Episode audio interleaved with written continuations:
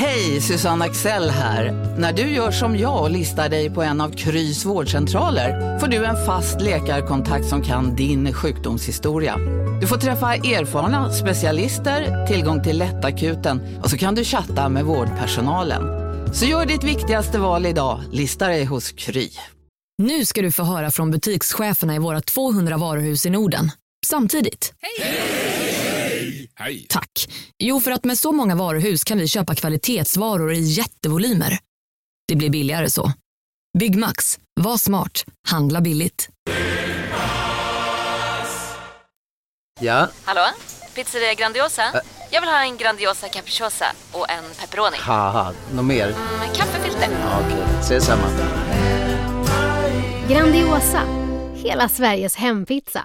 Den med mycket på. Hej och välkomna era galningar till Kulturbarnen nummer 35, avsnitt 35. Eh, med mig Pontus de Wolf och... Hallå! Hej, vad heter du? Eh, Ida Thirén heter jag. Välkomna. Ja, det gör det. Hej! Roligt att ni eh, tunar in eh, ännu en torsdag. Eh, vi har massa göttigt att prata om i Kultursverige, har vi inte det? Kulturbarnen. Ja. Ny jingel. Ja. ja. Perfekt. Vad hände Pontus? Du får börja. Ja, jag kom precis tillbaks här efter lunch och en uppfriskande liten tur genom Moderna Museet, min kära granne här. Eh, för att kolla... Det är så lyxigt. Ja, det är väldigt, väldigt lyxigt. Eh, det var superspännande. Jag, jag ville fånga igen deras eh, aktuella utställning med Annika von Hauswolf. Känner du till henne? Ah, jag har inte sett den, men jag vill gärna- jättegärna se den. Jag tycker mycket om hennes konst. Ja, den är helt remarkable. Hon är stor, stor eh, fotokonstnär. Alltså väldigt så här, arrangerade bilder, uttänkt och planerat och så eh, excellent utförda liksom snaps. Och också mamma till väldigt begåvade musikern, eller hur? Mm. Anna von Hauswolf, orgeltjejen. Just det. Mm. Just som det. hon heter i våra kretsar. Ehm, Men den här utställningen Alternativ sekretess, den pågår bara till den 20 i andra. Alltså typ 11 dagar till. Så att du måste ju verkligen fånga den. Får springa. Ja. Ja. Ehm, och Jag älskar den. Mm. den är extra lyxig för att förutom hennes konst, som, alltså liksom genom hela hennes konstnärskap, så har hon fått curata en liten sidoutställning där hon liksom väl har valt eh, fotokonst ur Moderna Museets eh, samling. Som jag tycker var ett väldigt så här, spännande grepp. Så att hon, eh, hon samlar liksom konstnärer som hon har inspirerats av, fotografer och eh, även så här liksom ja, foto som, som inte är menat att vara vackert, men som hon inspireras av i alla fall. Det där är ju väldigt Ah, så här, kul! det, det är en speciell grej med, med fotografi som konstform för att den är verkligen crossover med en väldigt så praktisk användning av kameror och sånt där. Det är, väl, det är väldigt sällan någon till exempel målar av misstag. Eller så här liksom mål... Vänta, vad säger du nu? Nej men jag menar att man kan jämföra... Måla kan man ju göra misstag. Ja, inte en hel tavla kanske. Det blir ju konstigt. Nej, nej, nej. Okej, men, ja. eh, men jag menar att... penseldrag. ja, exakt. Man kan måla fel. Nej, men eh, man, man använder ju främst måleri i ett liksom uttryckande eller utsmyckande syfte. Medan Ja, jo, men fotografi är liksom integrerat i så himla mycket, eh, många områden liksom, i vårt samhälle och i vår värld. Så, Mm, ja, särskilt nu. Ja, men precis. Men så där kan ju liksom ett foto råka bli lika fint som ett som är jättegenomarbetat. Sådär, fast Ja, det jo det köper jag. Jag råkar ju inte måla en skitbra tavla liksom. Bara. Ja, ja nej. precis. Det är speciellt det där, för alltså jag har, det var en sån här challenge på Instagram, bara lägg upp en bild för tio år sedan eller vad, vad det var. Jag bara, alltså jag har inga foton på mig själv. Alltså, Nej. sen är det ju såklart så att, som jag pratade om tidigare på den, att jag har då haft lite hårddiskar som har kommit på villovägar och blivit förstörda och sådär innan molntjänsternas gryning. Och nu har jag ju alla molntjänsterna, så att, har jag pratat om tidigare i podden, men ändå. Alltså jag fotade inte, jag hade ingen smartphone förrän min dotter var ett tror jag, så det är ju då sju, åtta, sju år sedan kanske. Mm. Jag hade ingen smartphone. Liksom, vi hade drev en klubb, vi fotade aldrig, vi köpte en digital kamera men vi tog väl bara några bilder, de ligger, Mm. ligger väl kvar på digitalkameran. Alltså det finns typ inga foton från hela min, eh, mitt liv före liksom, slutet av 20-årsåldern. Nej. Så att det är inte någonting man bara gjorde sådär, fotade. För först skulle man ju framkalla, sen skulle man ha en kamera, skulle man föra över bilderna från kameran till datorn, sen skulle man ha Ja. en hårddisk. Och så försvann den hårddisken och så började vi från början. Och nu har vi liksom mobilerna och illusionen av att de finns kvar. Så får vi se. Och så finns Ja. de på internet på någon sajt någonstans. Och, sådär. men, eh, och så har man jättemycket bilder på bebisar men inga bilder på mamman. Har du tänkt på det? Att folk fotar skitmycket Ah. sina barn. Mm. Men har du, man ser väldigt sällan bilder på barnet och mamman om det inte är så här, nu ska vi ta en bild på oss. Förstår du? Men alltså, Ja. Jag har ju bilder på Jane när hon var bebis men inte så mycket bilder på mig som mamma. Liksom, Nej. Med en bebis. Nej, men det, då har vi ändå ännu färre foton av papporna. För det är oftast de som är tekniknördar och köper kameror och sånt där. Det är därför liksom de enda bilder på pappor som folk har, så har han alltid mustasch. För att det är så här, under, under perioden där han inte såg sig själv dokumenteras, liksom, känner jag. Men sen var det så otroligt kass eh, kvalitet på de där första digitalkamerorna också. Det går Ja, inte att titta på precis. idag. Precis. Nej, men det är så mycket som liksom, det har ju ändrats så mycket. Nu har man ju bilder på allt möjligt. Nu kanske det börjar gå tillbaka så folk tröttnar igen. Jag, tycker, jag tröttnar i alla fall på att fota grejer. Jag har Ja. tröttnat helt känner jag. Eh, Men eh, liksom för att man tycker det är väldigt kul att fota allting. Men det, har, liksom, det, det kommer ju finnas extremt mycket avbildningar av världen mellan 2010 och 20 kanske. Mm. Och sen kanske får vi se ifall det kommer dippa nu, att folk blir så motstånd eller tvärtom. Och så, alltså det kommer ju vara väldigt speciellt i framtiden. De ska titta på hur världen registrerades utifrån olika tek- tekniska faser. Exakt. Nej, men man vet ju inte om det kommer behövas kameror i framtiden liksom. Eller om det på något vis, om man kan så här scanna av där man är och få en så representation. Inte vet jag. Eller om man är liksom ens intresserad av att titta på bilder.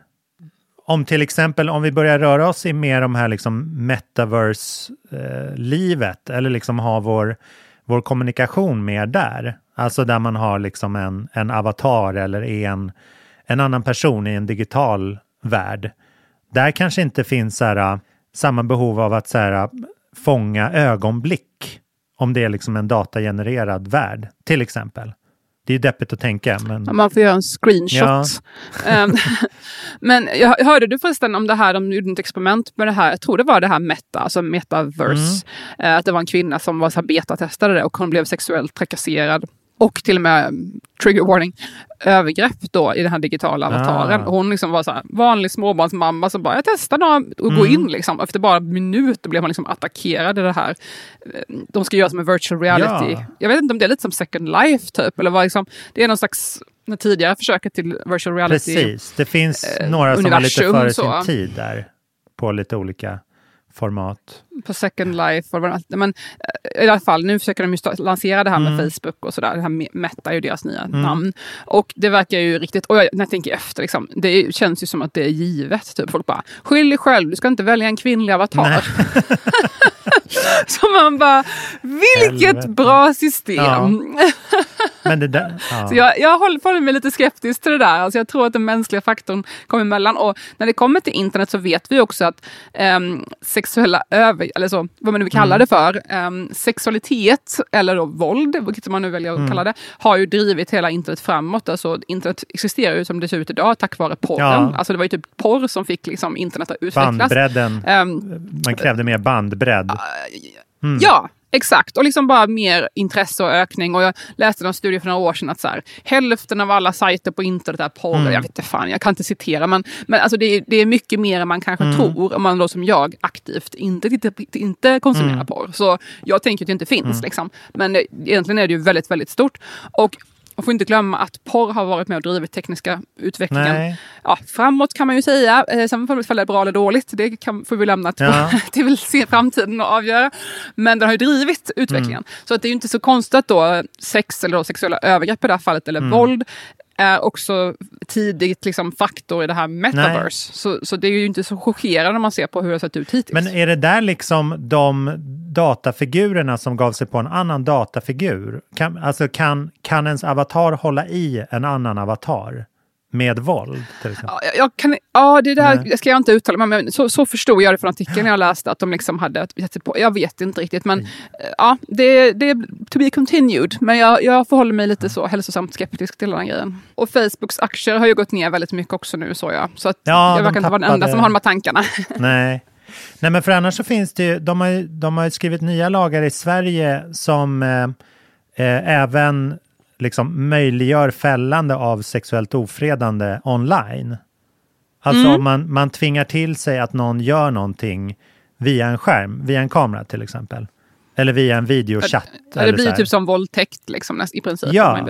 Och det Ja. är ju liksom, eh, hjärnan är ju så flexibel att det kan ju vara lika traumatiserande om man säger till någon att så här, nyp dig själv typ. Så kan ju det bli liksom så fasansfullt. Usch, Alltså, nu byter vi samtalsämne. Det här är alldeles för Ja. hemskt. Det, för, Ja. went, went too dark. Ja. men, men det är ju liksom en ny ordning på alla sätt och vis. Om vi stannar vid Meta en liten sekund så är det liksom en, en världsordning som vi inte är liksom vana att riktigt ta i. Till exempel så håller Meta just nu på att omförhandla sina avtal med EU eh, om att få lagra så här, personlig information om europeiska Facebook-användare. Har du sett det? Och då är det så här, nej, det har jag inte med. Europeiska unionen är ju verkligen så här, självklart inte, hallå. Eh, men då kontrar Meta med att så här, ja men då kanske vi är tvungna att stänga Facebook och Instagram i hela Europa. Så här, sorry. Whoops. Så att det är liksom, saker börjar röra sig liksom lite beyond nationer. Eller de här vanliga gränsdragningarna som man är van vid. Alltså, vet du, jag har sagt det här nu i mm, är det ett eller två år som jag har kört den här teorin på folk. Och jag har ju fått en känsla av att det kommer komma ett nytt sorts eh, sociala medier som är helt annorlunda än Insta inte helt annorlunda, men det är liksom lite som Instagram, lite som Facebook, lite som TikTok. Eh, fast det kommer vara något nytt.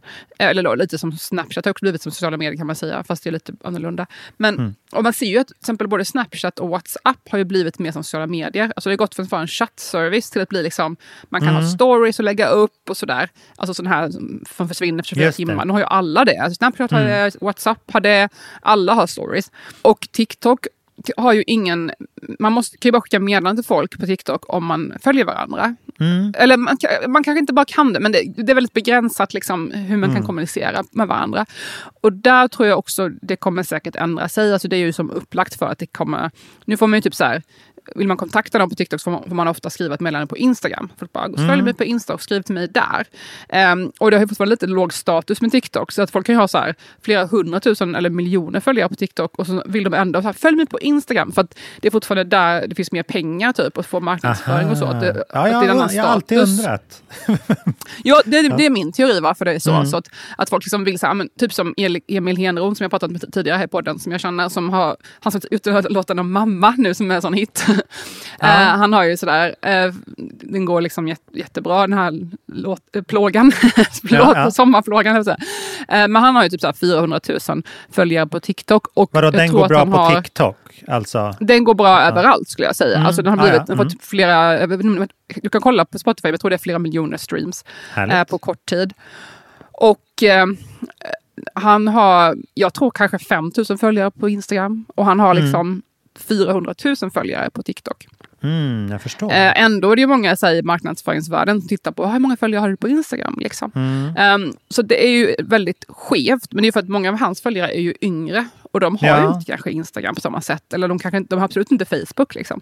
Alltså, det, är ju helt, det har blivit, Facebook är ju för gamlingar, Instagram kanske millennials. Och sen har vi liksom eh, TikTok för Gen Z. Men, men jag har bara en känsla av att det kommer bli något nytt. Typ. Nu kanske Meta kommer bli det här som jag har liksom visualiserat. Men eh, liksom, ti- algoritmerna har ju förstört mycket av sociala medier. Alltså, jag kanske har nämnt det tidigare på det, men till exempel jag har en Facebook-sida som har kanske tusen följare. Vilket var ändå ganska hyfsat många för några år sedan. Ja, verkligen. Um, alltså inte många, men så här, ah, det, det var, för några år sedan var det många. Liksom. Um, Och de, de får inte upp någonting. Lägger jag upp någonting på min Facebook- Facebook-sida så får jag kanske en like. Eller kanske så här, och då, man ser ju också hur många som har sett inlägget eftersom det är en företagssida. Och då är det Ja. så här, 2% har sett ditt inlägg av de som följer dig. Ja. Ehm, så det är ju helt meningslöst. Jag använder ju inte den sidan för det är ju helt bortkastat. Mm. Liksom. Eh, och jag var ganska sen på Instagram så att jag har ju inte jättemånga följare på Instagram. Liksom. Jag har ändå hållit på och rört mig i offentlighet men jag har inte så många följare på Instagram. Och Mm. samma sak där. Liksom. Nu, innan funkade det ju ändå att la man upp någonting så fick folk se, se det. Men nu syns det ju inte där heller oftast när man lägger upp. Ehm, och så finns det ju faktorer som till exempel lägger upp en bild med text i så verkar ju algoritmen sortera bort Mm. det. Eh, eller annat som kan uppfattas som reklam. För då vill att då ska man, gör man reklam ska man betala för det till Instagram. Mm. Liksom. Så det här har ju dödat jättemånga småföretagare som har använt Instagram som plattform tidigare. Mm. Eh, och musiker och allt möjligt. Sådär. Så att jag känner inte personligen så mycket tid, jag har inte så mycket pepp att lägga entusiasm eller lä- lägga energi på eh, att växa min Instagram eller nå ut till folk där. Till Nej. exempel då att få folk att köpa min bok. Sådär. Alltså, man kan ju försöka och så. Mm. Eh, men sätt som jag har gett upp min Facebook-sida så har jag nu börjat känna att jag ger upp min Instagram. Alltså det finns ingen mening med att hålla på. Och det Mm. Nej. där tycker jag ändå så här, varningsklockorna borde ju ringa för Facebook om de känner att folk inte ens eh, bryr sig längre och känner att det här är liksom kört. Typ. Det här är Ja. dött. Um, så då undrar man ju lite så här, vad Ja. kommer härnäst? TikTok är ju inte en perfekt lösning för TikTok är ju något helt annat. TikTok är ju liksom video och det är inte Mm. alla som passar att göra videos. Jag vill inte göra liksom, videos med det. Jag vill bara lägga upp någon information om någonting jag gör. Till exempel. Jag vill inte göra en video. Så här, här är ett, en ny artikel. Kolla, alltså, det kan Ja. jag inte göra en TikTok om. Um, så vi behöver någonting nytt. Liksom. Jag, jag tror det finns ett växande, gryende känsla av att folk vill ha någonting mer, något annat. Ja. Som liksom, där man faktiskt kan följa dem. De som man vill följa får man upp information. För det är massor av människor jag följer på Instagram som jag verkligen vill se vad de lägger upp. Ja. Men jag får inte ens upp den på grund av algoritmen. Um, så där, där känner jag att det kommer, någonting kommer hända för det finns ett intresse och ett behov. Och just det att man kan stötta folk direkt, kanske ekonomiskt, att man har något band man gillar så kan man ge pengar till dem eller eller som band, blandning av bandcamp och Instagram och Ja. Facebook. jag, vill, jag vill bara slänga... En jag liksom vill bara slänga honesty, ett, ett verktyg mer. Ja, någon slags verktyg slash interaktion, kommunikation, verktyg. Och jag vill bara lägga ut det här nu för att sen kommer vi säkert lyssna på det här om tio år och bara aha, men det var ju den här grejen som alla vet vad det är nu. Och så satt Ida och pratade om det för tio år sedan. Så jag vill bara säga det nu. Mm. I said it. Ja, Och jag välkomnar bra. Det, vi kapslar in det och slänger i, i tidsluckan. Precis.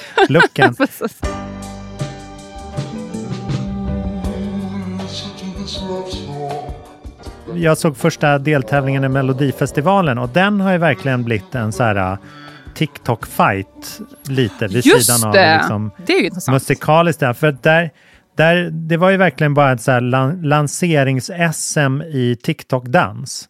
Och inte bara att man gör så här, uh, det var framförallt Theos och Omar Rudberg som var liksom TikTok-starsen som, som liksom körde mest på dansnummer, om man säger. Men då är det ju inte, där, där kände jag att det inte var liksom så här ett danssteg, utan det var liksom mer så här, vi testar 30 olika danssteg och så får vi se om något av det fäster. för att det. TikTok för mig som inte har det, är ju mest så här humor och dans. Mm. Alltså att man ska liksom lansera en liten festlig dans. Det är som en här Macarena-app alltså, för kids. men alltså hur intressant är det ändå för att, jag menar Theos, jag hade ju aldrig hört talas om, om Theos. Theos. Eh, Nej, som då, för de som inte kollar på för de som, inte har små barn eller, intresse, intresse, eller Mm. ang- är aktivt intresserade av Mel- Melodifestivalen. Jag hade aldrig kollat på det för ett år sedan när jag, min dotter flyttade till Sverige och blev eh, frälst. Ehm, så är det ju så att vinn, han, en, en fick vidare då för den här deltävlingen till oss. Han är 16 år och gullig kille, ser ut som ung Nick Carter Mm. blandat med Robin typ. Ja, Han gick vidare och han har liksom två miljoner följare på TikTok. ja. ehm, och är jättestor där. Och det tänker jag så här, vem, det hade ju inte jag en aning om. Nej. Och jättestor på Youtube också. Och det är klart att han gick vidare för det är kidsen som röstar liksom. Mm. Ja, men det är det ju. Men jag tyckte också att han hade bästa låten, om jag får säga så. Eh, Ja, men då, ja, men det, Och min, min femåriga son sprang direkt in i badrummet och kammade en mittbena. Det tyckte jag var on point. Väldigt bra. min dotter älskade Bananas, låten. Ja, ja, men den sjöng min son på också i början. Men ja, vi let's not go there.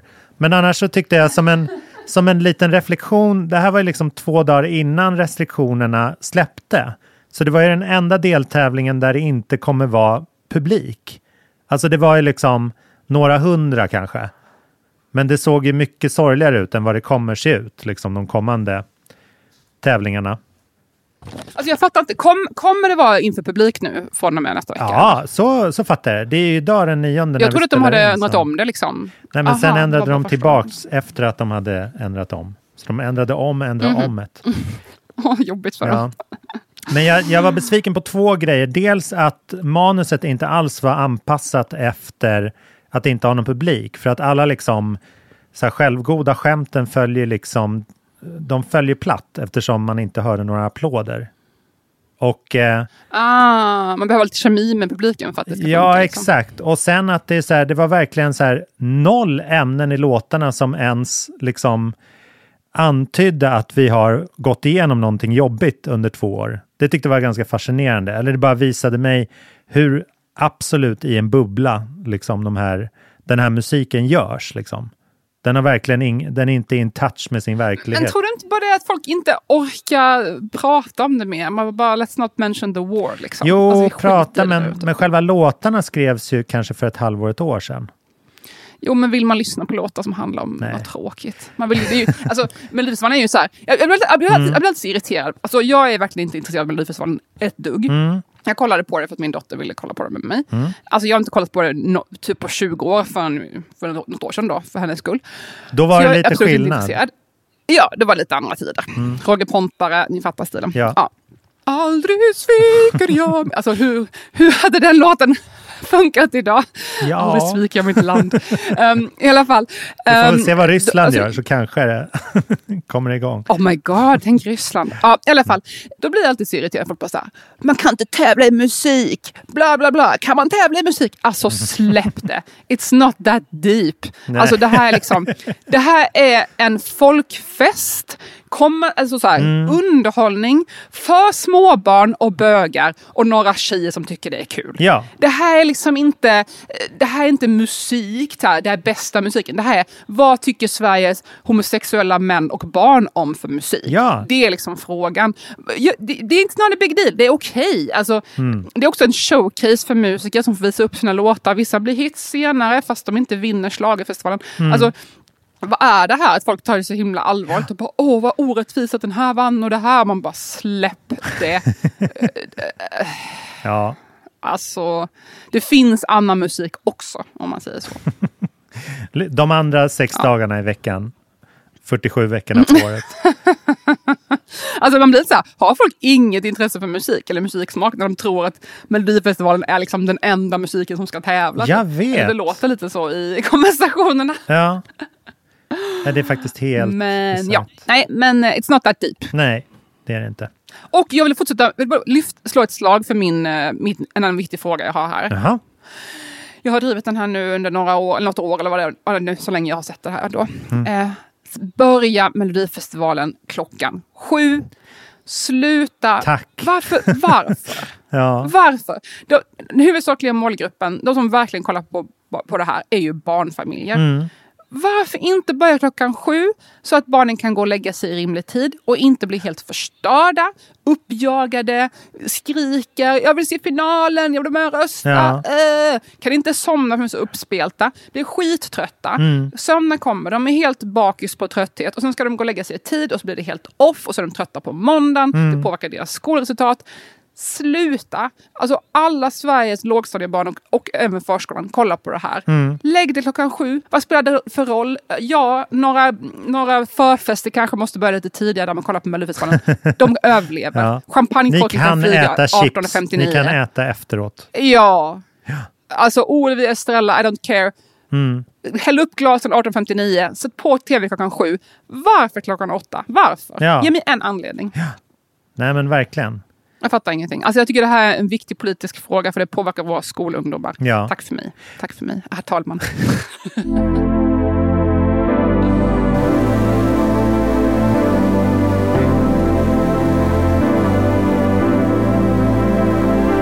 När vi ändå är inne på politik och tidsresor så har jag, Oh, nice! så har jag lyssnat på en, en ny eh, podcastserie om Palmeutredningen. Okej. Har du- har du Nej, snappat ja, jag, upp det? Jag vill aldrig lyssna på det här i hela mitt liv. Det här är typ det tråkigaste jag kan tänka mig. Men jag, jag gillar att du gillar det. Ja, jag ska Mm. fatta mig kort. Men det är en, en, eh, en eh, sinnessjuk eh, P3 Dokumentärserie i sju delar som heter Palmeutredningen inifrån. Eh, som, som baseras på så här, kassettband som har legat begravna i 36 år.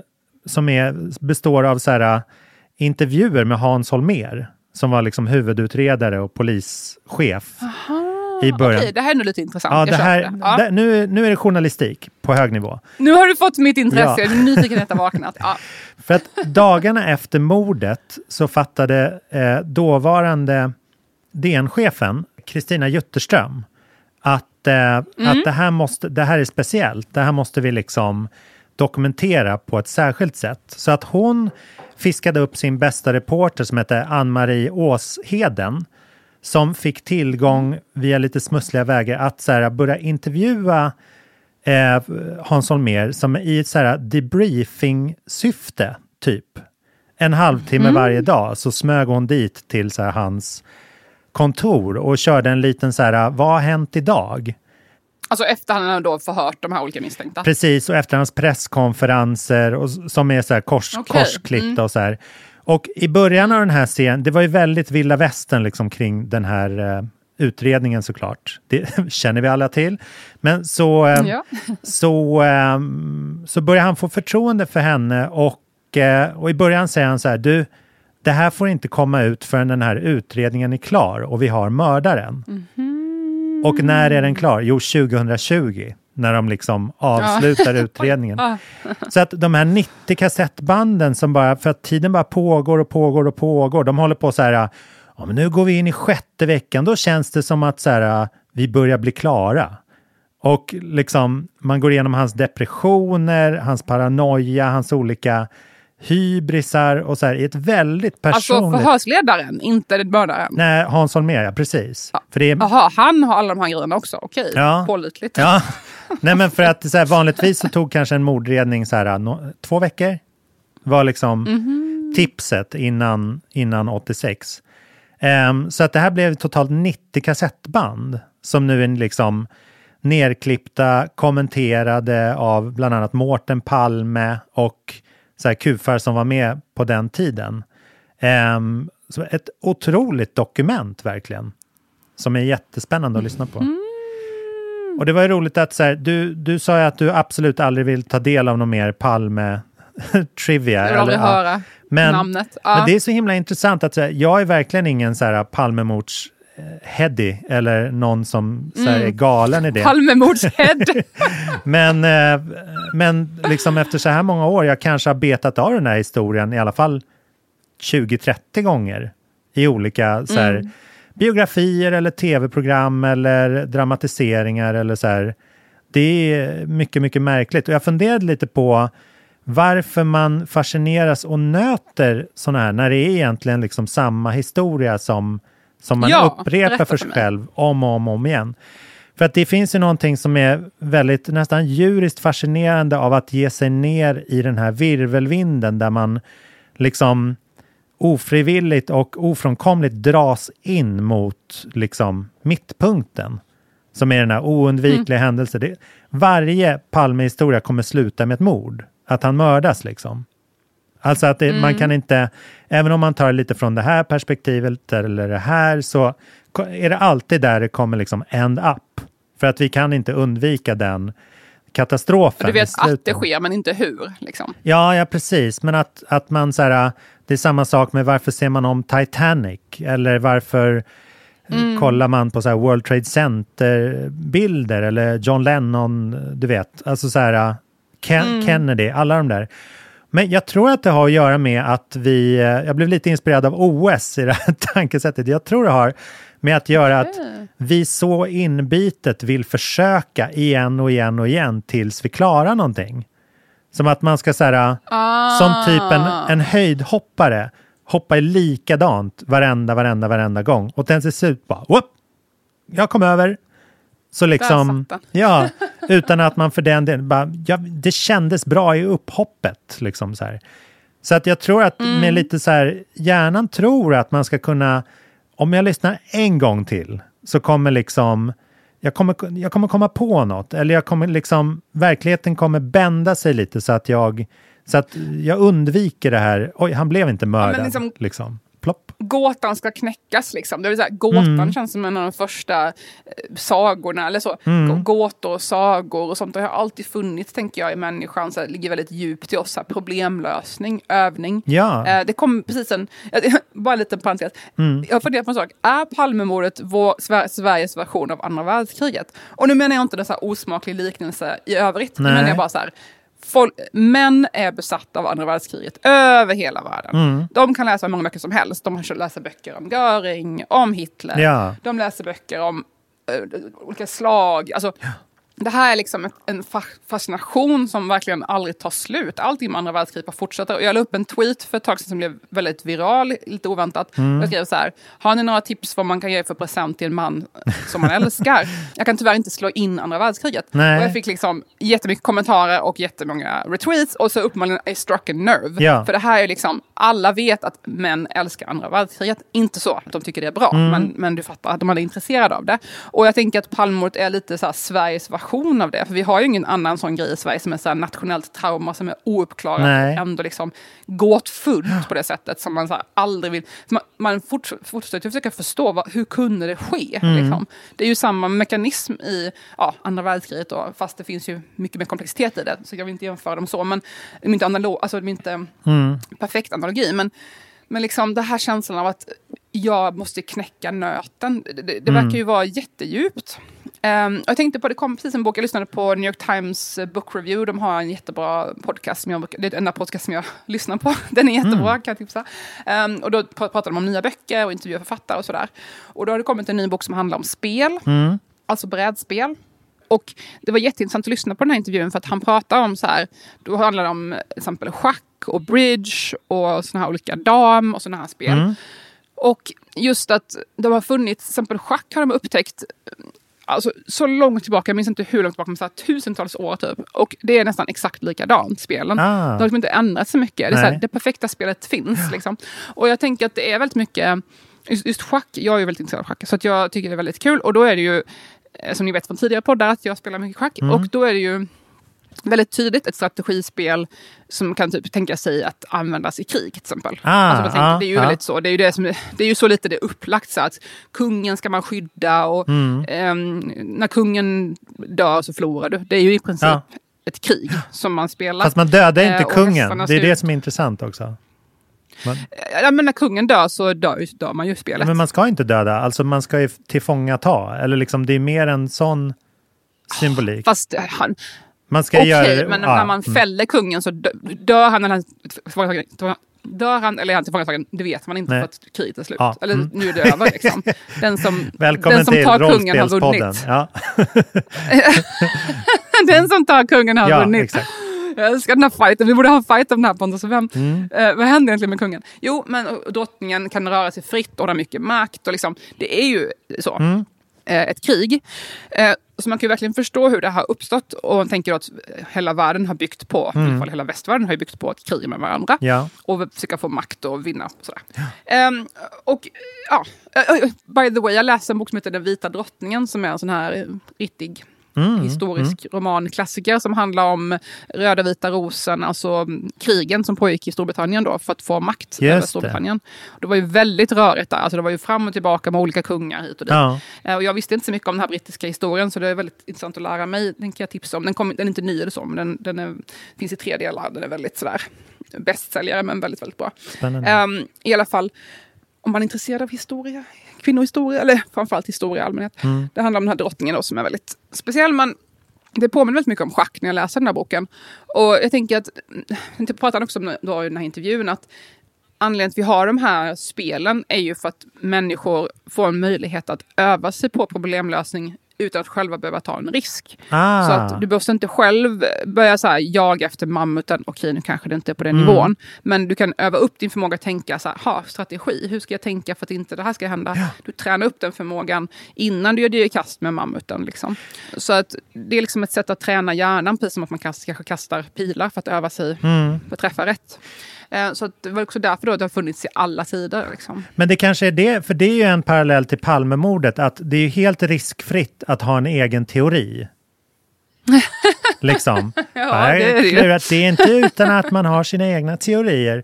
Eller liksom så här, man har de här olika flyktvägarna, man har de olika nationaliteterna, karaktärerna. Ja. Så här, men det, ingen har svaret, så alla har på något vis lika mycket rätt. Palmemordet är vårt eget schackspel. Ja, ja. det är det, att det är, en, det är kungen som faller. Liksom. ja. Nej, men det, det, alltså man pratar mycket om det i till exempel ja, dramaturgi och berättande som jag är väldigt insnöad på. Mm. Ehm, så det är ju, alltså man pratar mycket om så arketyper, liksom, att man har vissa arketyper som återkommer. Mm. Och studerar man dramaturgi så, så är det ju alltid den här hjältens resa, så att säga. Alltså, väldigt kortfattat, hjälte ska ut på resa och han får olika uppdrag. Och han ska liksom övervinna sina egna, egna inre och yttre demoner och klara det här uppdraget. Ja. Det är ju typ basen för alla historier någonsin nästan. Eh, väldigt tydligt till exempel i Harry Potter eller Star Wars. De är liksom textbokexempel på eh, väldigt tydligt sånt upplägg. Eh, hjältens resa. Ehm, och man har liksom Voldemort som kommer in och man har upp, eh, Dumbledore som gör... Alltså, det är väldigt så, tydliga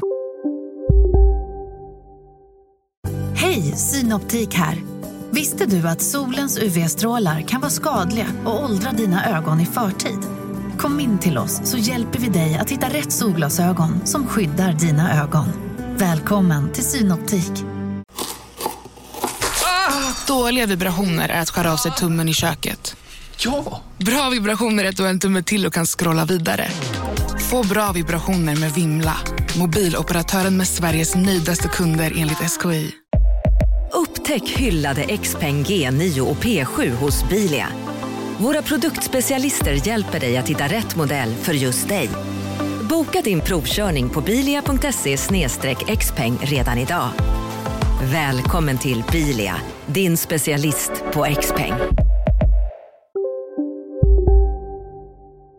arketyper. Mm. Och det här ligger ju, i och med att det har, då, det har ju studerats för de som inte redan har koll på det här, så bara, det, här var ju... Idén, den här idén studerades väldigt mycket av, i alla fall av eh, en man som heter Joseph Campbell. Och han, liksom, och han var professor i mytologi och han studerade sagor och berättelser i princip över hela världen och försökte hitta ett mönster vad, vad det var som gjorde att de här sagorna var så beroendeframkallande eller så intressanta eller fastnade. Liksom. Ah, Och så ja. insåg de då att det fanns en viss, vissa steg som fanns i princip i alla berättelser.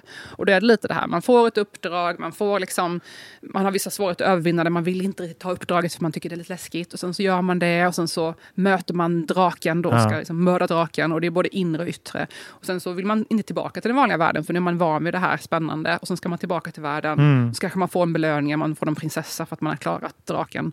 Sen ska du tillbaka till den här vanliga världen och sen så kommer du tillbaka till ditt hem, men då är du förändrad för du har gått igenom den här stora förändringen Mm, liksom, ja. ute i världen. Ja, det är hela det är liksom Sagan om ringen eller liksom Ja. Luke Skywalker. Sagan om ringen, eller vad man exakt, Harry Potter, Star Wars. Väldigt tydliga exempel. Sen finns det nästan överallt, i, de, flesta, de flesta bra berättelser, eller bra, men flesta berättelser som liksom fastnar hos folk, Mm. finns de här elementen. Och då är det ju väldigt tydliga arketyper det här. Mm. Ehm, och det här är så intressant tycker jag, att fundera på var det kommer ifrån. Ja. Det är som att det sitter väldigt djupt i vårt DNA, den här idén om att vi har hjälten, vi har schamanen, vi har kungen, Ja. vi har prinsessan, vi har den, den visa kvinnan. Mm. Alltså det finns vissa starka berättelser som liksom är kodade i oss. Mm. Och sen kan vi fråga sig, är det här bara någonting vi har ärvt idémässigt eller är det här någonting som sitter i oss som människor, alltså på djupet i vår biologi? Ja. Ehm, så det tycker jag är intressant att fundera på. Där är det intressant för det är sådana här eh, sagor som Game of Thrones till exempel, som ju har varit liksom så Mm. enthralling. Där är det inte liksom, där vet man ju inte riktigt vem som är hjälten. Utan alla hittar liksom, Fast det är väl flera olika... ja men alla Ja. hittar sin egen hjälte menar jag. Att det är inte liksom den typiska, man vet inte vem Mm. av karaktärerna som kommer få liksom slutföra sin Hero's Journey. För att vissa liksom dör plötsligt på ett jättesnöpligt sätt. Vilket så som det liksom är för de, de flesta karaktärerna i, i så här krigiska sagor, bara att det inte händer huvudrollen. Liksom. Men är det inte så också, skulle man inte kunna hävda, till exempel med, med Game of Thrones, Mm. att självaste resan är egentligen inte individerna, utan det är egentligen eh, makten.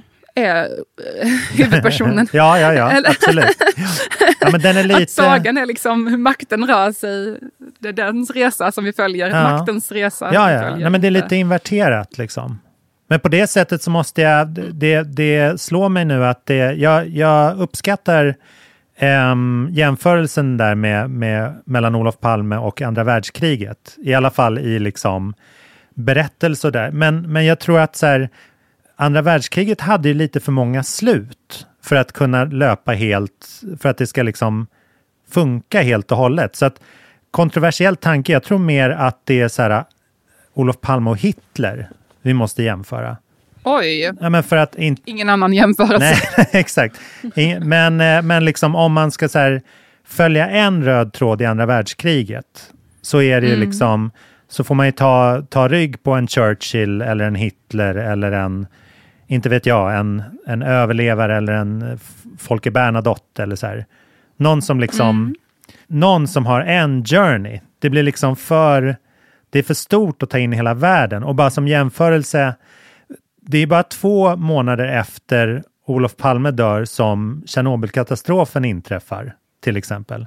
Så att liksom Mm. tiden runt omkring Palme är ju lika rörig som liksom tiden kring Hitler, om man säger. Men det är väl därför som andra världskriget fortsätter fascinera så mycket. Eh, Mm. alltså, och, och skrä, alltså, det är viktigt att prata om det. Liksom. Vi måste ju prata om förintelsen och allt sånt här.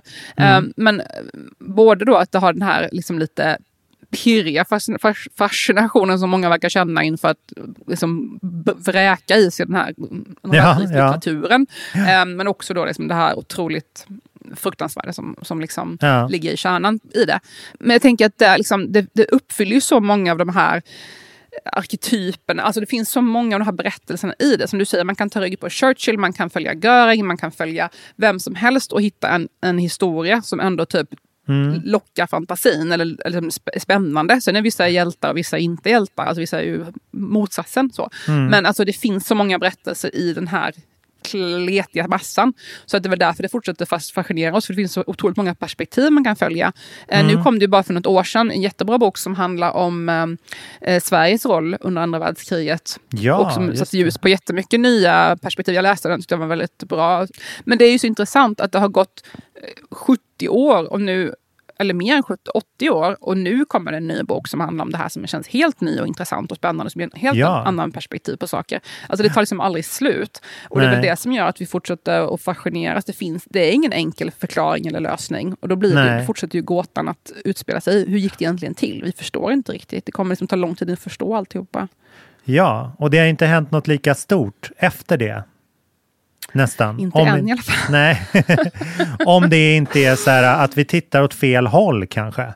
Alltså att liksom... Jo, det här är ju det som berör oss, tänker jag, i Ja. Sverige. Liksom. Nej, men som är, så här, kri, världskrig är ju så himla tydligt liksom. Men jag kan tänka mig att på sikt så är ju så här internet och AI är liksom påverkar mänskligheten kanske på ett lika stort sätt. Alltså att det får svallvågor, Mm.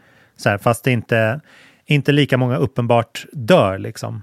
Det, jag var lite, lite inne på um, att så här, att techgudarna är de, de nya politikerna eller liksom så här, storföretagen är de nya nationerna.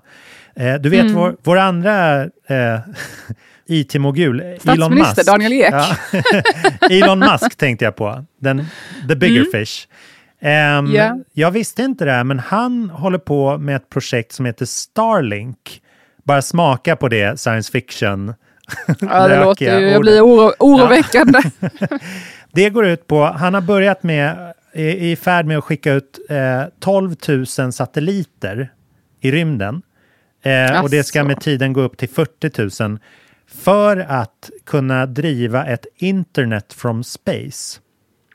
Alltså att man liksom, jaha, ni håller på med fiber och eh, antenner och eh, kul, här kommer vårt internet från space. Och så kan man liksom, har man totalt lika bra täckning överallt på hela jorden. Men alltså jag tycker, förlåt, nu kanske jag låter som en så här, jag säga, pappershatt, foliehatt. Men alltså, Mm. ett, vad händer när de här satelliterna typ råkar trilla ner. Alltså det är ju typ meteoritstilen. Två, Ja. Strålning. Alltså I'm sorry, jag tycker faktiskt inte att det känns bra med all den här strålningen. Alltså jag vet att folk tycker, säger man, säger man ordet strålning blir folk så här, "Äh, vad du är överdriven. äh." Man bara, Mm. det finns en anledning att tandläkaren går ut i rummet när man gör en äh, sån här äh, scanning. Ja. Alltså, jag fattar att här, jag är inte nojig, jag använder min mobil. Liksom. Det är inte Mm. så. Men jag tror faktiskt inte det är bra att vi exponeras för otroligt mycket strålning. Särskilt inte för våra växter och vår natur och våra insekter. Alltså jag tycker vi måste ha en seriös konversation om det här som är utanför att man blir kallad för foliehatt för att man säger det här är lite weird. Liksom. Det här känns obeprövat och vi vet inte hur det påverkar oss. Ja, och det är liksom inte som att så här, han har bett om lov. Eller han har inte bett dig och mig om lov. Vi har inte. Nej, röstat nej, i frågan. precis. Så att det, men liksom, eh, rymden har liksom på något vis varit så här, ja, men ta det, luften är fri. Så här.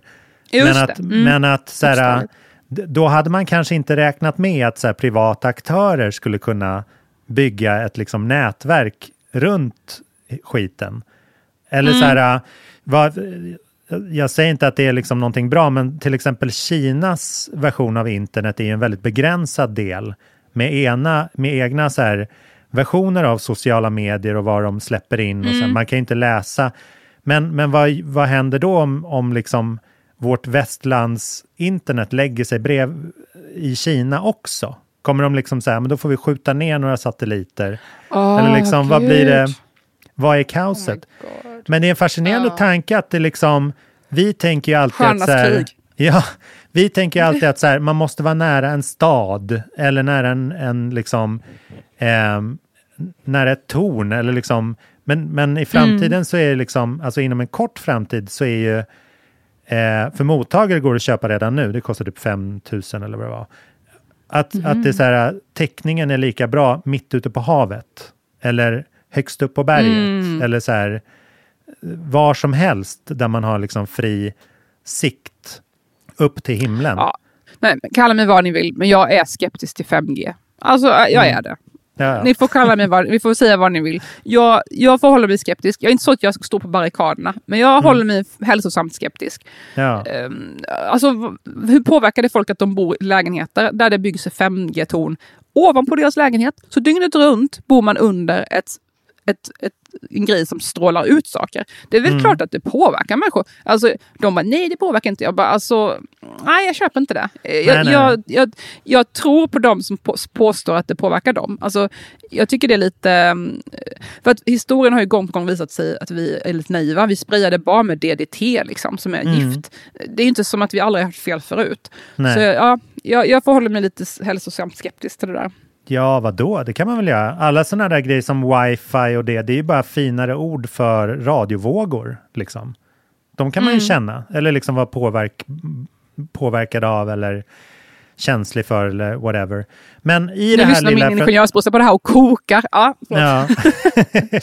Men att det är så här, man, man kan ju säga att de, de har ju inte så mycket respekt för den så här individuella integriteten, som jag sa. Det, Nej. så här, Det kan man vi- ju landa i i alla fall. Ja, men då har det dykt upp senaste veckorna ett ganska roligt fenomen på Twitter som jag läste om.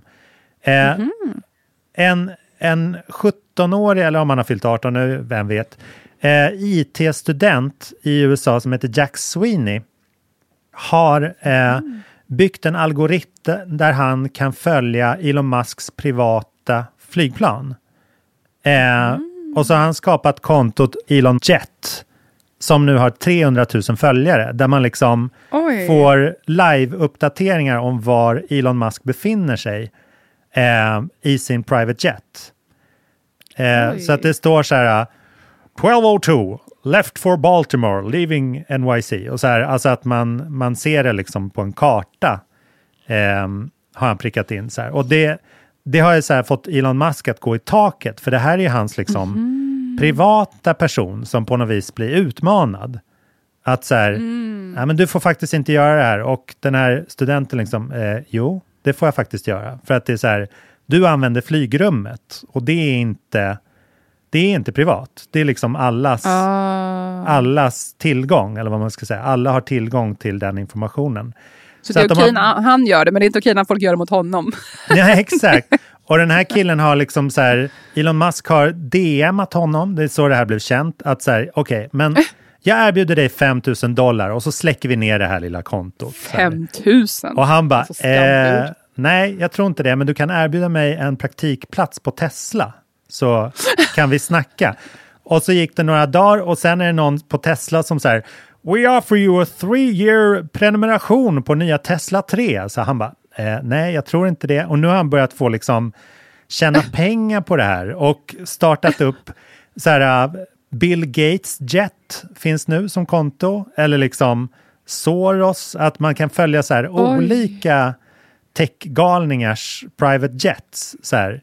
Och på svaret, så här, men varför, varför gör du det här? Är, är det en demokratisering? Är det så här, är det att du vill visa att de också är människor? Och hans svar är så här, det är så klockrent IT-student, det är bara There Mm. seems to be business in this, är hans svar.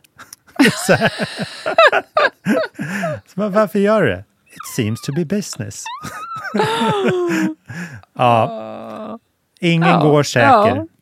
Nej, men det är ju lite, man blir ju lite så här, det är ju lite bra när strålkastaren riktas tillbaka mot de som är så benägna och angelägna om att bevaka Mm, alla andra. den att lilla de blir lite människan, bevakade. liksom. Mm. Ja, det, det skadar nog inte att de får känna på sin egen medicin. Lite grann Nej. i alla fall. Precis.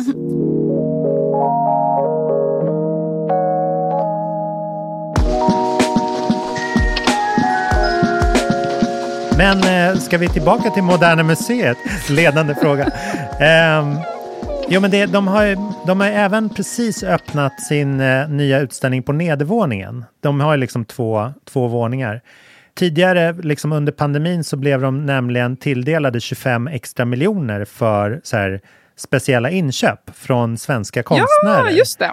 Eh, De fick 25 miljoner, Statens konstråd fick 25 miljoner. Eh, skillnaden är att de här 25 miljonerna som Moderna har köpt in konst för, den konsten får vi se. Eh, så att första halvan av den utställningen började nu i lördags, den femte, och kommer hålla på... och det är ju min goda vän Asrin Heidaris som är kurator för det här också. Ja, vad roligt! Känner du henne? Som har varit, ja. Ja, vi är goda vänner sedan länge. Så det är jättekul för henne. Det är hennes första stora utställning på Moderna. Så det är jättekul. Häftigt. Ja, hon, har en, hon håller i en presentation på Youtube som man kan se via hemsidan också. Där de eh, berättar lite mer om projektet och sådär. Och den andra halvan kommer ha vernissage i maj.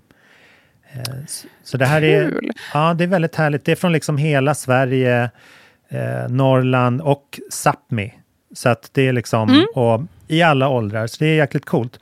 Så får man ju se Ja, och skillnaden är då, för de har ju sin, var fjärde år så har de sin modernutställning där de liksom visar upp ny konst. Men skillnaden här är att de liksom har köpt det och kommer förvalta det också. För att liksom Ja, alltså sig. jag är faktiskt lite in, insyltad i det här också. För att jag har nämligen gjort Ja, berätta. först ett uppdrag i höst innan jul och nu gör jag ett till uppdrag här som snart som som ska vara klart den här veckan.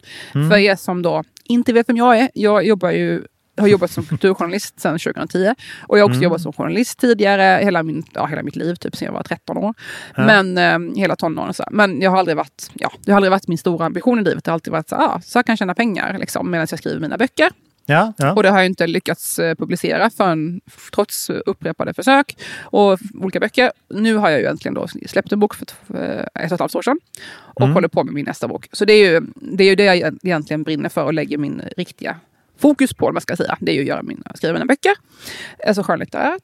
Men jag gör ju också journalistjobb för att make a living, så att säga. Ah. Och då har jag ju fokus blivit liksom... Jag, har ju, jag lever ju lite visen, var inte bra på saker som du inte tycker om att göra. Ehm, Vänta nu, var, var inte bra på saker som du inte tycker om att göra. Det är briljant. Det är så här. Det är jävligt ofta man vis- åker dit på det. Eller så här, det visa dig inte bra på saker som du inte tycker om att göra. Aha. Det är det som är nyckeln. Ja, ja, ja. Visa ingen. Så att Inte jag, jag, jag är expert på det Mm. här. Alltså det har jag kört, den här tekniken har jag kört under många, många år. Eh, så att jag, ingen vet ju eh, att jag är väldigt bra på vissa saker som jag bara inte visar för någon. För då måste jag göra det och jag vill inte göra det. Jag vill ju bara skriva mina böcker i lugn och ro. Och så ska jag skriva något annat så vill jag att det ska handla om kultur eller typ personlig utveckling eller barns rättigheter. För det är det jag är Ja. intresserad av. Allt annat är jag inte ett dugg intresserad av. Jag skulle säkert kunna skriva en jättebra artikel om älgkrockar, men trodde att jag kommer visa någon det. Absolut inte. Nej. Eh, Jag kommer aldrig göra det, för då kommer folk säga Åh, kan inte du skriva den här texten? Jag bara, nej, jag vill inte. Alltså, så det, är liksom, det här är problemet. Många kvinnor gör ju det här misstaget. Att de fattar inte det här. De ska vara duktiga på allt. Och så Ah. sitter de där och undrar, varför får jag göra de här tråkiga sakerna? Ja, för att du visar att du kunde det och då kommer folk be dig. Och tackar du inte nej så kommer de be dig igen. Så att Mm. man måste vara lite jobbig typ och vara så här, nej jag kan inte det. Jag är så- dålig på att laga mat. Jag är så dålig på att laga mat. Det är aldrig någon som ber mig laga mat. Det kvittar liksom eh, om jag skulle vara skitbra på det. För ingen Ja. vet. För de ber inte mig. För jag säger att jag är dålig på det. Och, Ja. och, och gör mig dålig på det. Och det här finns ju också ett det här, har ju, det här har jag kört nu i ja, 12 år tror jag det var sen jag kom på den här grejen. Mm. Men nu har jag också hört att det finns ett begrepp för det här som används särskilt, att det är män framförallt som gör så här. Så att eh, Mm. jag är i gott sällskap. Just det här att man säger, åh men jag är så dålig på att välja ut eh, skor till barnen, kan inte du göra det? Och, hon, för, frun, och frun liksom bara, aha men jag vill att det ska bli bra, då gör jag det. För när du gör det blir det alltid fel. Ja. Så istället för att då mannen får lära sig att göra det till slut bättre, så plockar hon upp det, frun, och så här, gör det för att det ska bli bra. Så att Mm. många män använder det som en strategi, att de liksom aktivt slarvar lite med grejer. För att "Ah, jag är så dålig på att laga mat, jag hittar ju inte affären. Och det tog två timmar, jag kommer hem så sent. Ah, du, ja. Du gör ju det så snabbt, kan inte du gå och laga mat? Mm. Eller handla mat? Och så blir det att kvinnan fortsätter göra det. Och liksom, vare sig det här är medvetet eller omedvetet så är det en strategi som många, framförallt män, använder då.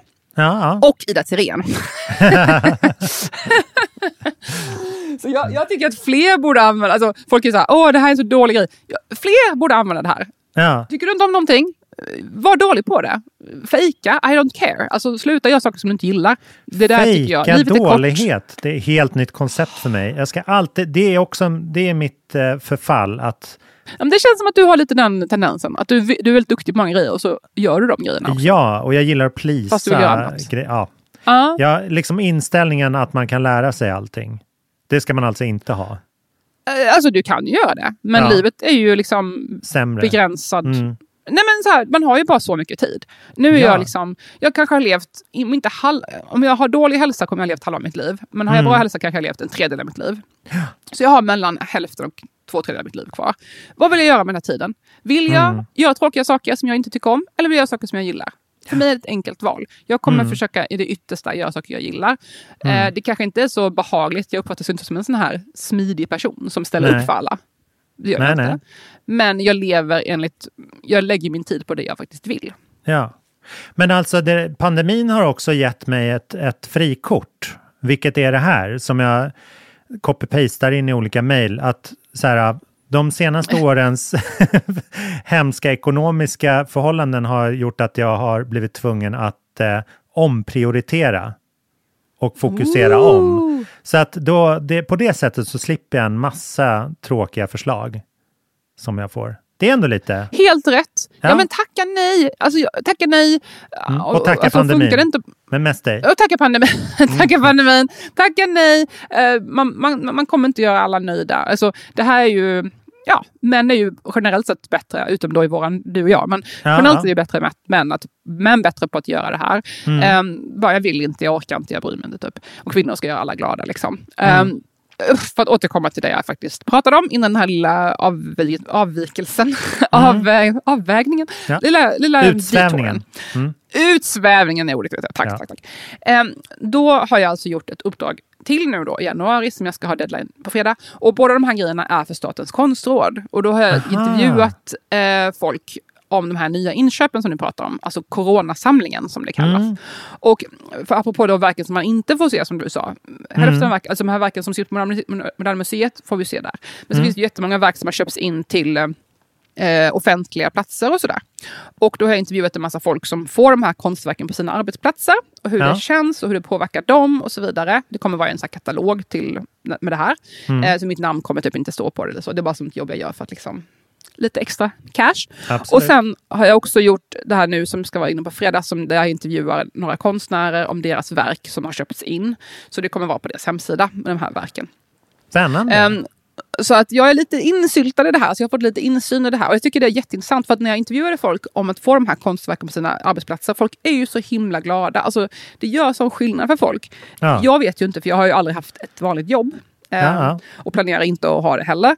Men jag förstår ju, sitter du liksom i en så här en bunker. Nej, men sitter du i ett kontor varje dag Mm. och du, har, du kanske inte har så mycket att välja på. Liksom, du är anställd av någon annan som, som bestämmer över dig och så har du ändå någonting som är lite levande, som är det här konstverket som liksom någon annans tankar och själ och fria idéer som dyker upp på en arbetsplats. Alltså, Mm. Alla var så himla positiva till de här eh, nyinköpta verken, att det förändrade dynamiken och känslan och Mm. besökarna uppskattade det. Och så här. så det är ju, jag tror det får väldigt mycket ringar på vattnet. Jag tror det här, hela det här projektet, satsningen att köpa in de här konstverken, Mm. både då till moderna och till de här offentliga platserna. Det kan ju handla om domstolar och det handlar om Mm. eh, diplomatställen och det handlar också alltså ambassader, men det handlar också om typ så här, platser för ungdomar som har problem och sådana saker. Um, jag tror det spelar så mycket roll. Det är så himla bra investerade pengar. Både Ja, för konstnärer som får in pengar och sen så de här människorna som njuta av konsten. Alltså jag tycker det här är ett superbra projekt. Jag är väldigt positiv. Ja, gud vad härligt. Och att det är ny konst. För det är inte bara liksom konst för att vara fin, vilket man kan må liksom väl så bra av. Men att jag, jag tror att man liksom känner mer kontakt med samtiden och att det, man blir mer nyfiken om den är nyproducerad också. Just det. Alltså, det jag intervjuade ambassad... Ja, jag intervjuade ambassadören i Gre- Aten och han sa det liksom att det var ju mycket av konstverken där nere som var lite så politiska eller lite så här Ja. progressiva eller kanske handlade om som du sa med liksom svenska ursprungsbefolkningen och liksom hur folk har behandlat Mm. eh, samerna. Och, alltså det var ju inte bara så här gulliga konstverk utan det var ju Nej. också problematiserande. Och här menar jag att det väcker ju massa intressanta konversationer med besökare till eh, Ja. ambassaden och så. Så jag tror att det, det, det är bra att vara lite bråkig också. Konst ska ju vara lite sådär. Ja, ja, verkligen. Spännande.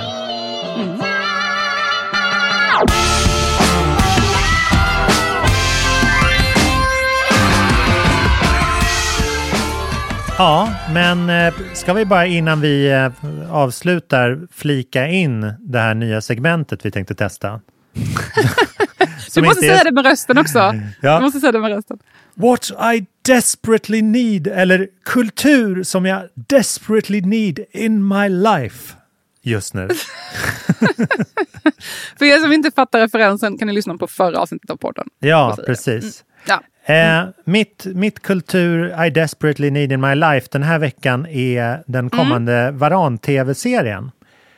Eh, Jaha, du tänkte, jaha, du tänker så. Mm. Ja, för att eh, den, eh, Varanteatern som gjorde sin senaste serie för 20 år sedan har återförenats för att eh, göra en säsong 3 av sin Varan-TV. Och eh, efter en mycket lyckad Kickstarter-kampanj eh, så plockade SVT upp eh, dem igen och eh, finansierade deras kommande serie. Och eh, de har precis släppt en första sketch som en liten teaser eh, till det här som man kan kolla via deras sociala medier eller på Youtube. Som var först, första anblicken så var det lite så här märkligt att se. Det har ändå gått 20 år så man får så här vänja ögonen. Eh, men andra gången så garvade jag. Hmm, då har jag en fråga. Ja, Kommer Varanteatern göra precis som en annan serie som också har kommit tillbaka efter 20 år, nämligen Sex and the City, numera känt som Just Like That. ja, ja. Kommer ja. de också att göra så att plötsligt är alla um, från att vara en helt vit jättemedelklassserie så plötsligt är super straight. Mm. Plötsligt är alla liksom nya karaktärer mm, av olika ursprung och icke-binära eller eh, homosexuella. Då, då undrar jag om det här kommer ske även i. Eh, nej, det här är sju vita killar fortfarande. De eh, kör på. Från Skåne det är liksom de flesta av dem. Lundaspexet. Lundaspexet fortsätter Precis. i Sverige. Ja, men sketchen handlar om, det tyckte jag var fascinerande, den handlar om, eh, den driver med fine dining. Och det kan man ju tänka, det är så här, ja men da, sju, åtta år för sent. Ehm, men, och en krog som de, som de har hittat på som heter Mat Total, som är väldigt roligt. Ehm, Och så en twist Studio på det. Total-referens. Ja, exakt. Men, men jag tänker också att det är så här, man kanske ska vara där sju år efter hipsters för att det liksom ska bli bred humor. Det kanske är genialt. Ah. Who knows? Men, det är här, eh, ett, ja. det är kul för att det är lite efter. På, Ja, en, på en metanivå ja. är det kul för att det är lite efter i sig. Precis. Det är kul. Ja, faktiskt. Ehm, att så, haha, kul att ni skojar om det här nu, vad efter ni är. Det är kul i sig. Mm. Och två, som du säger, nu fattar den breda massan. Ja. Nej, men det, Ja. jag, jag tycker de har en, så här, Ja, de har en, en, en genial eh, sätt att så här, böja verkligheten humor som verkligen är så här Ja, den, den tar det dit man inte tror som så här, ja, sen vi slutade ligga för två år sedan så är vi på den här restaurangen kanske en gång i månaden. Så här. Och sen så fortsätter så här, och sen så fortsätter dialogen, så bara, men är det verkligen så ofta? Är det inte varannan? Nej, men jag tror det är varje. Ja, men förra veckan. Alltså så här lite dåligt liksom. men apropå, det, mitt absoluta slutord för idag, apropå And just like that. Vad hände med, med Stanford? Har du tänkt på det? Han dog ju på riktigt. Jag vet! Och det här upptäckte jag idag. Jag är så Ja. ledsen. Åh, jag beklagar. Jag tyckte det var så himla gripande. Alltså skådisen Willie Garson då, gick ju bort i september förra året medan de spelade in där. Så att han är med ja, i de alltså fyra... Carries bästa kompis. Typ. Mm. De är med i de fyra första avsnitt. Han är med i de fyra första avsnitten och så liksom försvinner han iväg till Tokyo sen. På någon så här Ja. coaching. Alltså jag blev så ledsen. Och det, men det är så fint för att Anthony, hans, eh, hans partner som har liksom den här eh, den andra karaktären, han har ju steppat fram nu. Mario Cantone. Mm, han har som mycket mer plats. Ja. ja, och han är nästan min favoritkaraktär eh, efter Carrie den här säsongen. Liksom. För att jag Ja, men tycker han är han. Ja, är så ja. himla bra. Jätteduktig. Han är inte så präktig som alla andra. Alla andra känns så himla så här. Åh, Mm. nu ska vi ha en icke-binär komiker. Haha, Nej. vad bra att vi fyller den här kvoten. Man bara, hon suger. Eller hen suger. Alltså Nej, men förlåt. precis. Men det är ju det sämsta komikersättet i mitt liv. Det är mycket Ehm, jobbigt. Ja. Ja, alltså det är bättre att bara ha någon som bara är så här, lite komplex och lite skön. Typ, på Ja. det sättet som Anthony. Och som är, ser Eh. rotad i, i gamla serien också. Ju. Han var ju med där det. också såklart. Så det Ja. gör ju det hela Ja, precis. bra. Eh, jag tänker apropå det här. Jo, men alltså det är lite som det här som med Varanteatern. Alltså att, att skämt så här. Alltså ett stereotyp blir så seglivade typ. Alltså, har du Mm. tänkt på hur länge man har kört den här åh hipsterreklamar med en liten sotarmössa? Alltså hur länge har den eh, stereotypen funnits? Den var Mm. väl ute så här, 2010 typ. Och ändå så, så här, ska de rita en hipster så är det, känns det fortfarande som att det blir den jävla sotarmössan. Ja, du har eh, helt någon rätt. slags- Och alltså vem har haft en awkwarda- sotarmössa sedan 2008? Ja, Alltså, den lite så här awkwarda svenska pappan med skägg och sådär. Ja, alltså det är lite så. Folk som man bara... eh, Det känns inte som att många kulturskapare, i alla fall inte de med makt, har inte riktigt koll på vad som händer i kulturen. De lever kvar så här. Det här var ju häftigt när jag var ung, för 20 Ja. år sedan typ. Eller så är det precis Get de som har koll på sin publik. Alltså det kan vara så också. Att man... de, de som är för hippa, är- de är liksom fattiga. Det är sant. Det är sant, det är sant. De kommunicerar med folk som, som Mm. också har samma förlegade idéer. Ja. Okej, ja, jag köper det. Och med de orden, tack. Jag tyckte, jag tyckte det var ett trevligt, segment. Jag, jag känner att Får jag det också säga känns ett förslag kommersiellt. på det här segmentet? Ja, kan du, då får du säga det med din röst. Um, the culture, jag, har ju kollat på, jag kollar ju på Down, Downton Abbey nu, så jag har ju övat min brittiska, så jag ska se om jag kan få till det. Um, culture I desperately need in my life. Åh, uh, vad fint. moment. Ja. Mycket bra. Ehm, Nej, men jag ser väldigt mycket fram emot att se filmen Cow, som släpps på bio nu. Film det följer en kossas liv. Ah, That's it, that's the story. jag älskar det. Eh, men uh, filmmakaren Andrea Arnold, en prisbelönt regissör och hon har tidigare följt andra djur och i- icke eh, typiska narrativ. Och nu har jag gjort den här filmen som handlar om att följa en kos liv och jag har sett trailern och jag grät av Ja. trailern faktiskt. Och det är inte så här, åh, vegan 90-talet i Umeå som skrämmer upp folk om, om köttindustrin. Alltså det är inte den Mm. estetiken eller, eller ens syfte tror jag inte. Utan det känns verkligen som en så här, hon vill se hur det är att vara en ko. Så hon följer den här mjölk, mjölkkon då genom Mm. sitt liv. För att liksom skildra hennes liv respektfullt och ärligt. Utan Mm. att det ska vara så exploaterande eller skrämselpropaganda och sådär. Och det här, alltså bara tra- kolla på trailern. Alltså bara uttrycken i den här kossans ögon. Liksom. Och så får hon en kalv och så får man följa, så, här, åh nu får hon sin kalv. Och sen så förs kalven bort och kalven skriker och kossan skriker. Och han ska ju då, som vi förstår, mördas liksom, Mm. och det ska bli till mat. Och hon står kvar där fastspänd och bara råmar och skriker för sin son. Och liksom, Ja. Ehm, Medan de liksom mjölkar henne och, och, fortsätter då att ta hennes mjölk och det är den vi dricker. Och alltså, jag grät. Mm. Jag grät. Och, och, visst, man kan känna så här, åh gud jag pallar inte kolla på det här. Men alltså, vi måste ju vara ärliga mot oss själva. Alltså det här är inte så att de skrämmer upp en och så. Jag tror inte det finns några så här, jag har inte sett den ännu, men det finns inte så här, åh så här är köttindustrin, vi mördar henne inför publik. Utan det är liksom bara genuint skildrande av en annan varelses liv. Alltså däggdjur som, som lever ett liv på jorden samtidigt som oss. Och hur känns det för henne?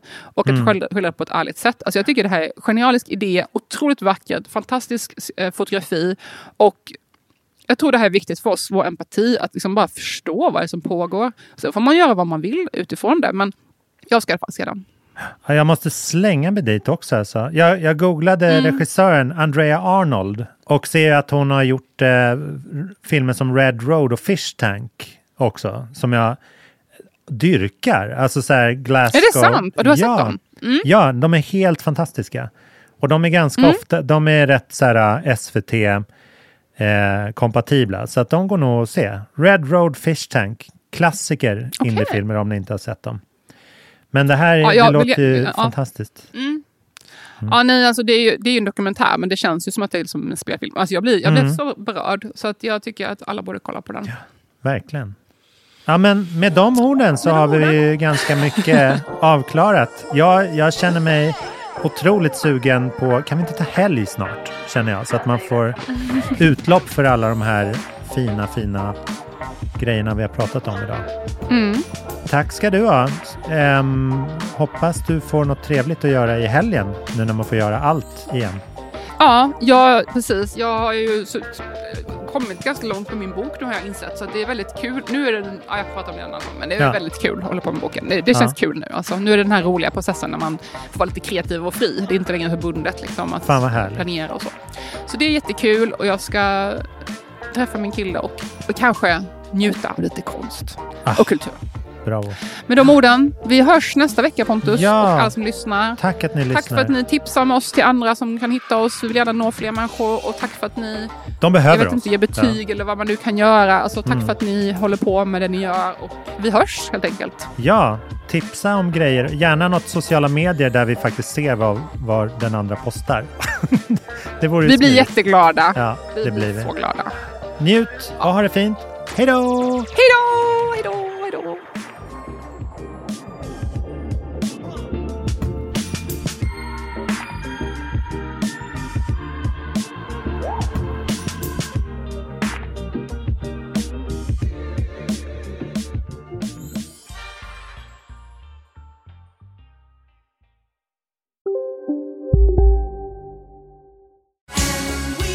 Just nu till alla hemmafixare som gillar julast låga priser. En slangvinda från Gardena på 20 meter för vattentäta 499 kronor. Inget kan stoppa dig nu. Välkommen till Unionen. Hej! Eh, jo, jag ska ha lönesamtal och undrar om potten. Ja, om jag kan räkna med övertidsersättning för det är så stressigt på kontoret jag jobbar hemma på kvällarna så kan jag då be om större skärm från chefen för annars kanske jag säger upp mig själv. Och hur lång uppsägningstid har jag då? Okej, eh, vi börjar med lön. Jobbigt på jobbet. Som medlem i Unionen kan du alltid prata med våra rådgivare. Dagens vinnarprognos från Postkodlotteriet. Postnummer 65209, klart till halvklart och chans till vinst. 41101, avtagande dimma med vinstmöjlighet i sikte. Övriga 10 500 postnummer, soligt och möjlighet att vinna. Oavsett när sommaren kommer till dig så kan du och dina grannar få dela på 48 miljoner i sommaryran. Ta chansen nu i maj på Postkodlotteriet.se. Åldersgräns 18 år. Kontakta stödlinjen om du eller någon anhörig spelar för mycket.